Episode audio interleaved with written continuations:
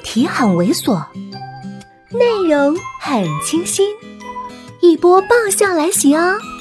作者：金刚芭比，演播：余音。可惜那好心姐姐动作太快了，一转眼就回来了，这偷亲就拖了下来。不过心情依然很好，一路傻笑着回到了家。进了门，宋子妍脱了外套，就坐在沙发上。我已经来来回回走了好多趟，发现他什么都不干，只是在沙发上坐着，意味不明的看着我。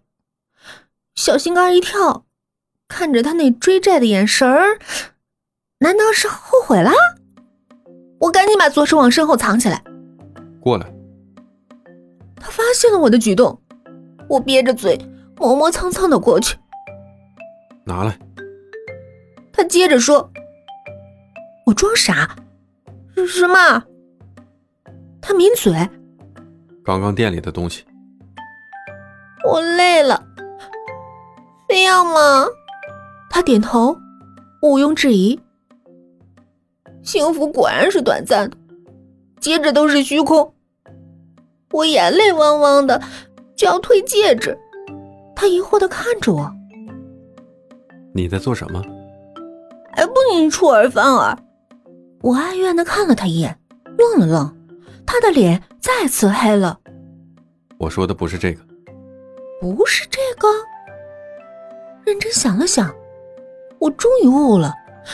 既然被偷亲的主动要求，那我就不客气了。许久之后，等到气息平复之后，我看着天花板总结经验教训。好的开始是成功的一半，所以。这个教训是惨痛的。第一次主动的肉体接触，勇气可嘉，可是依然逃不过最后被压倒的命运。大学最后一道程序，拿着毕业证、学士证，穿着学士服照毕业照。或许是大学毕竟已经是一个小社会，不如小学、中学那么纯然的感情。也或许大四这一年的奔波，让人人的心脏外面都多了一层的壁垒，所以尽管人人的怅然、汗然、留恋，可是没有人哭，只是疯狂的拍照。我们全班一个宿舍几个至交好友在学校凶猛的拍照，门口、食堂、教室、操场，连宿舍和厕所都没放过。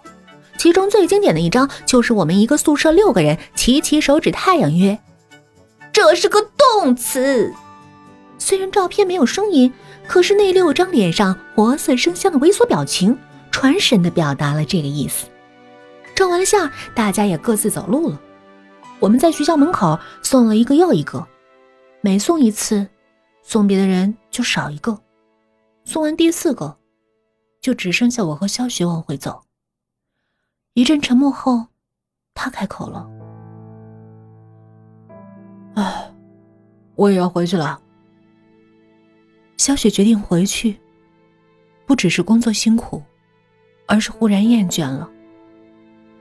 他家族在家乡那片儿怎么也是呼风唤雨的一地位，而他又是在家里呼风唤雨的主，在这里工作，挣不到也饿不到。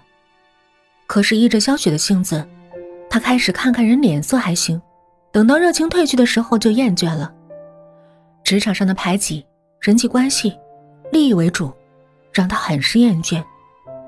用他的话叫，他没有那么好运气，刚巧遇到了一个罩着他，让他享受工作、远离打击的，所以干脆就不受打击了，回去打击别人去。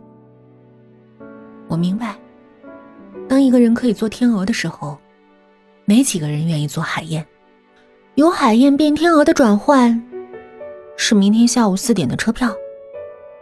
我和宋子妍去送他。他的东西大都托运回去了，只剩下零碎的东西，由宋子妍开车带来，在站台等着，还想没心没肺的笑，努力没心没肺的笑。他看着我手上的戒指，一如既往的开玩笑：“哎，现在怎么也是有家室的人了，什么时候造宝宝？记得认我当干妈啊。”我点头。放心吧，你这份压岁钱。省不了的，他贼兮兮的凑过来。这孩子是我干儿子，那老宋算不算我干老公啊？我恍然也贼兮兮的凑过去，哼，那你眼光也毒着点啊！我可不想将来我干老公带不出去。他安慰我：“放心，我眼光可没老宋那么差。”这厮又拐弯损我。本集播讲完毕，再见啦！